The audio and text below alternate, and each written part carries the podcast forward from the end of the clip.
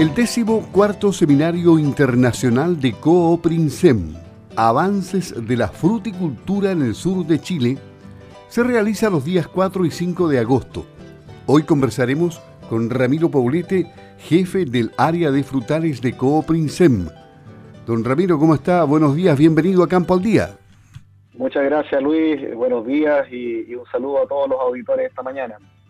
Muy bien, hablemos de este seminario. Me recuerdo que el seminario internacional anterior, en los primeros días, ya tenía 300 inscritos de Chile y el mundo. ¿Cómo les ha ido ahora en este seminario Avances de la Fruticultura en el sur de Chile? ¿Anda bien la inscripción? Sí, sí, podemos decir que ya tenemos los 300 mismos del año pasado y las expectativas son altas porque terminamos el año pasado con sobre 1.200 personas inscritas, desde Chile y otros países también. Espectacular, ¿eh? realmente mucha concurrencia virtual. Eh, empiezan el día miércoles 4 con el escenario hídrico en los acuíferos de la zona sur, la cuenca del río Bueno Medio y los desafíos que vienen. ¿Qué desafíos vienen en cuanto a acuíferos? Bueno, eh, este tema lo quisimos tomar, invitamos a Claudia Pizarro, ingeniera civil, ¿cierto? Y consultora, junto a Macarena Muñoz, abogada, que, quienes trabajan juntas, eh, voces autorizadas que están en el día a día en esto, eh, básicamente porque tú lo dijiste, desafíos vienen mucho, incertidumbre, la verdad las cosas que hay bastante acerca del tema, tanto de, acerca de la disponibilidad real del recurso hídrico como del tema legislativo que se nos viene adelante. Entonces, quisimos tocar este tema porque eh, dentro de toda esta incerteza que hay, eh, darle un poco de certidumbre o al menos eh, mostrarle los posibles escenarios que se vienen en el tema del agua a todos los agricultores y, los, fruticultores quienes dependemos de este elemento cierto vital y básico para poder desarrollar cualquier tipo de proyecto que queramos. Evidente, claro. Y, y, luego saltan al tema manejo hídrico de arándanos, que es también un tema que eh, interesa mucho al sur del país porque los arándanos son potentes acá. Absolutamente. Eh, quisimos enlazar con el primer tema de apertura, ¿cierto? Que es bastante transversal a toda la agricultura y bajar ya de frentón a uno de los frutales más que más historias tiene, que partió en el sur de Chile hace más de 30 años atrás. Y David Braille, ¿cierto? Que es un investigador del Departamento de Agricultura de Estados Unidos que ha hecho una vida de estudio en esto nos va a venir a dar algunos mensajes de cómo podemos de aquí para adelante cuidar el agua y ser lo máximo eh, eficientemente posible que podamos para esto. Interesante. Y, sigo avanzando en este seminario del día, mm, del día miércoles 4 de agosto y me encuentro con la drosófila Suzuki, conocida nuestra, que ingresó por ahí por la región de la Araucanía eh, y que ha dado bastantes problemas esta mosquita para su manejo y sus implicancias para la fruticultura en el sur de Chile. ¿Ha sido un dolor de cabeza esto? Sí, e, e, es, muy preocupante. E, es una plaga que lamentablemente es transversal a todos los frutos que sean, eh, entre comillas, tengan eh, blando, ¿cierto? Como la, cereza, los arándanos, la frambuesa, la frutilla. Y nos hemos ido dando cuenta que esta, esta mosquita realmente está en todas partes, incluso en los frutos de, de arrayán, de maqui. Entonces, eh, es algo que no podíamos dejar de tocar por nada del mundo. O sea, hay que seguir muy atentos. Logramos una temporada exitosa, eh, pudimos sobrevivir y convivir con la, con la plaga esta, ¿cierto?, eh, durante la primera cosecha, pero eso no quiere decir que tenemos el partido asegurado, o sea, tenemos que seguir tomando en cuenta la drosófila Suzuki. Y para eso invitamos a Karina Busetti, ¿cierto?, entomóloga y una de las personas que más estudios ha hecho a nivel nacional. Estamos conversando con Ramiro Poblete, jefe del área frutales de Cooprinsem. Así que él nos puede dar un baño de toda la fruticultura y de este seminario de dos días que hace Cooprinsem y, y que va a tener todo un éxito seguramente al igual que el año pasado. A ver, eh, situación actual y perspectiva del mercado de frambuesas y otros berries. Son más silenciosas las frambuesas, pero también tienen una gran producción en el país. ¿eh? Absolutamente. Este año podemos decir de que eh, fue eh, un efecto pandemia, ¿cierto? Porque también trajo cosas buenas la, la, pandemia, si uno lo quiere ver desde ese punto de vista, que fue reivindicar un poco eh, a nuestro rubro agrícola, ¿cierto? Que, siempre ha estado, entre comillas, postergado. y eso se tradujo en precios récord de la frambuesa, pagado hasta eh, 2.800 pues, pesos el kilo, considerando tú que el historial de la frambuesa siempre fluctuó entre los 1.000, 1.200, 1.500 pesos. Por lo tanto, viene un rejuvenecimiento de este rubro y la invitación aquí fue a Antonio Domínguez, que es director de Chile Alimentos, ¿cierto? y propietario de una de las, eh, de las eh, agroindustrias como poderes de compra, que es Nevada, Chile, y le pedimos a Antonio que nos hable un poco de cómo se viene el mercado y, también visibilizando un posible modelo de negocio para el agricultor sureño, no tanto pequeño, sino que mediano, eh, con un modelo de cosecha de frambuesa mecanizado eh, para la agroindustria. Entonces creo yo que esto puede ser bien interesante y estar atentos quienes eh, quieran unirse. Y es increíble cómo el avellano europeo entró fuerte en el sur de Chile. ¿eh? Y aquí está también contemplado una alternativa para el centro sur de Chile, aspectos técnicos y económicos. Exactamente. el tema del avellano, eh, yo diría que si no es el primer frutal, está entre, los, entre el primero y el segundo con la tasa más alta de plantaciones. Eh, y se ve un futuro bien auspicioso.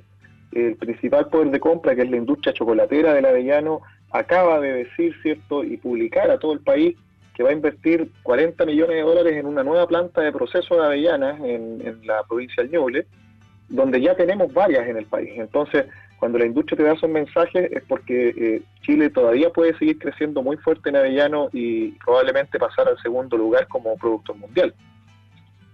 Sí, aquí Andrés Reyes, asesor consultor internacional de Agro Reyes, va a estar presente. Exactamente, eh, personas que tienen mucho eh, experiencia en, Avellano, es un asesor, es un consultor internacional y, le pedimos a Andrés que nos venga a dar su visión de cómo se viene, ¿cierto? Y los manejos técnicos que necesitamos para lograr los mayores potenciales productivos y, las rentabilidades que requiere este rubro.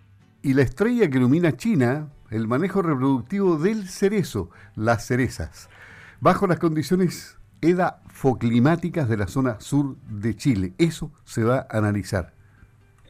Sí, eh, la jornada del día jueves es netamente relacionado al cerezo y, tenemos invitados bien interesantes como Karen Sagredo, ¿cierto? académica de la Universidad de Chile y fisióloga, a quien le pedimos que nos hablara del cerezo en el sur de Chile desde su eh, especialidad, Richard Bastías con los techos también y lo mismo, techos para el sur de Chile son fundamentales.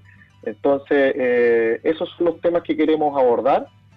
Eh, y ahí tú puedes ver que está el mercado de la cereza en China. Tiene un día completo la cereza, un día completo. Sí, absolutamente, sí, la cereza sigue teniendo una preponderancia y, y, tú lo puedes ver, o sea, todos los que vivimos en la zona sur vemos cómo siguen creciendo los proyectos y los hectareajes de cereza eh, en, en, Osorno, en alrededores, en Río Bueno, en Purranque. Eh, eso es una realidad, digamos. Entonces, eh, merece darle un espacio como, el que, como el que le damos, ¿cierto?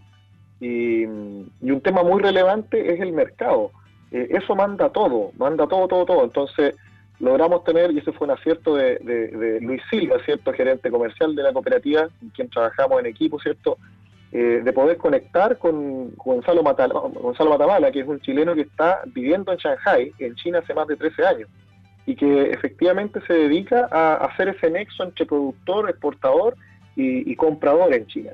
Entonces Gonzalo nos va a transmitir desde Shanghai y nos va a decir qué está pasando, ¿cierto?, con el mercado chino y, qué se nos viene con esta cereza que, hay que decirlo, ¿cierto? hemos navegado por aguas bien turbulentas y, y, con bastante incertidumbre, ¿cierto?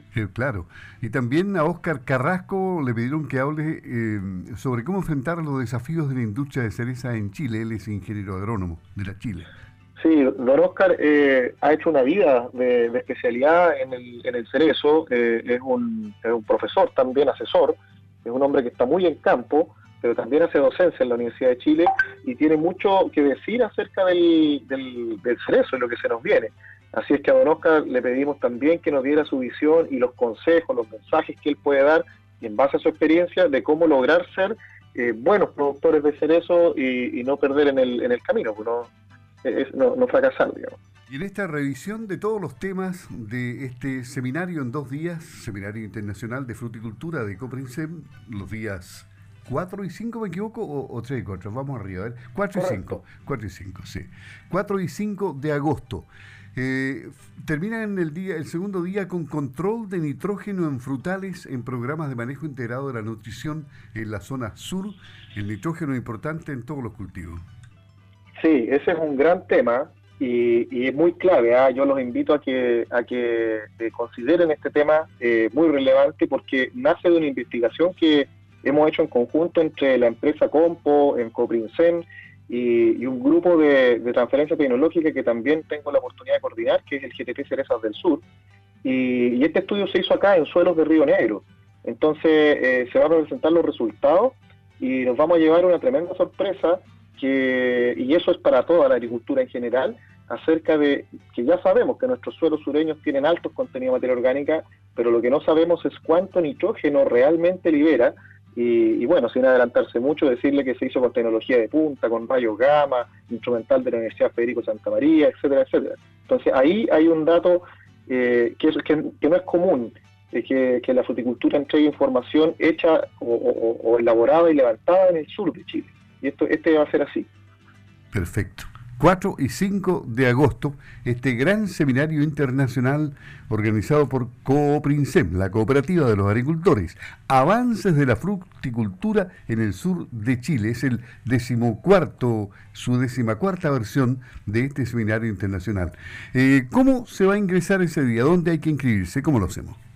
Estamos por varios canales de, digamos, de difusión del evento, nuestras redes sociales, Coprincen tiene, cierto, su cuenta de Facebook, eh, Twitter, Instagram, LinkedIn, eh, pero lo más sencillo es que ustedes digiten en su computador, cierto, frutales.coprincen.cl y se va a desplegar todo lo que estamos conversando y, al final de, esa, de, ese despliegue, cierto, aparece el típico inscríbete aquí ustedes hacen clic y se abre un formulario con no más allá de cuatro o cinco preguntas, que son los datos básicos, ¿cierto?, para inscribirse y ya están automáticamente inscritos.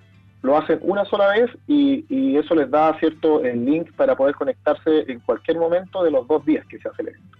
Perfecto. 4 y 5 de agosto de 8 y media de la mañana a 14 horas. Dos jornadas intensas.